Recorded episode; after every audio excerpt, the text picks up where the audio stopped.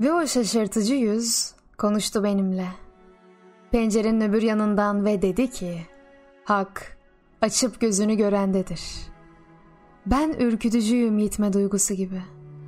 Ama yine de Tanrım, nasıl korkulur benden?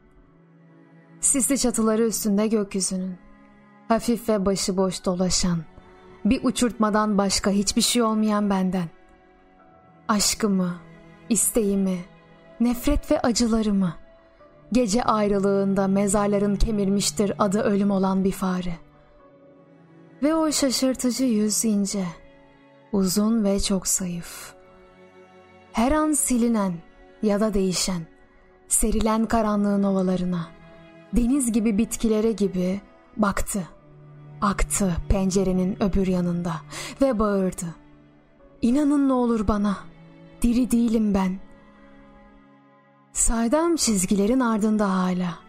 Görüyordum karanlığın koyulaşmasını ve gümüş çam kozalaklarını.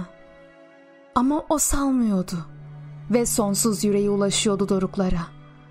Sanki yeşil duygusuydu ağaçların ve sonsuza dek sürüyordu gözleri. Haklısınız. Hiç aynaya bakmadım ben ölümümden sonra. Öylesine ölüyüm ki artık hiçbir şey kanıtlayamaz benim ölümümü.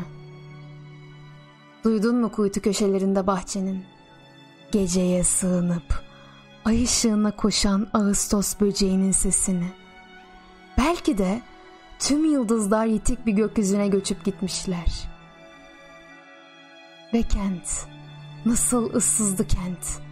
Bütün bir yol boyu kimseyle karşılaşmadım. Yazık, ölmüşüm ben. Ve sanki aynı boşuna gecenin devamıdır gece.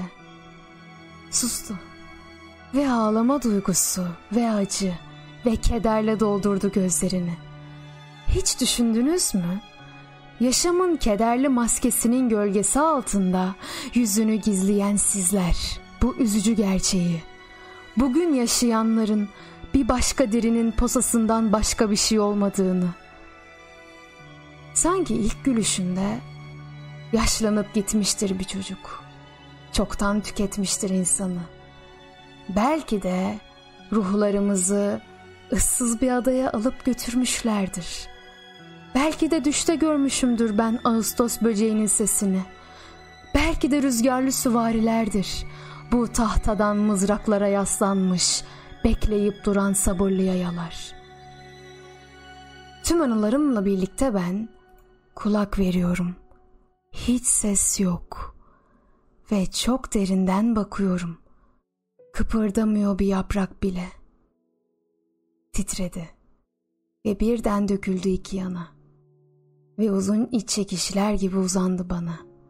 Yarıklardan çıkarak yalvadan elleri. Çok soğuk. Düşünüyorum. Bir tek insan var mı şimdi yıkılmış yüzüyle tanışmaktan korkmayan?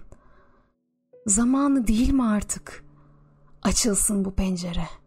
Yağsın gökyüzü oradan.''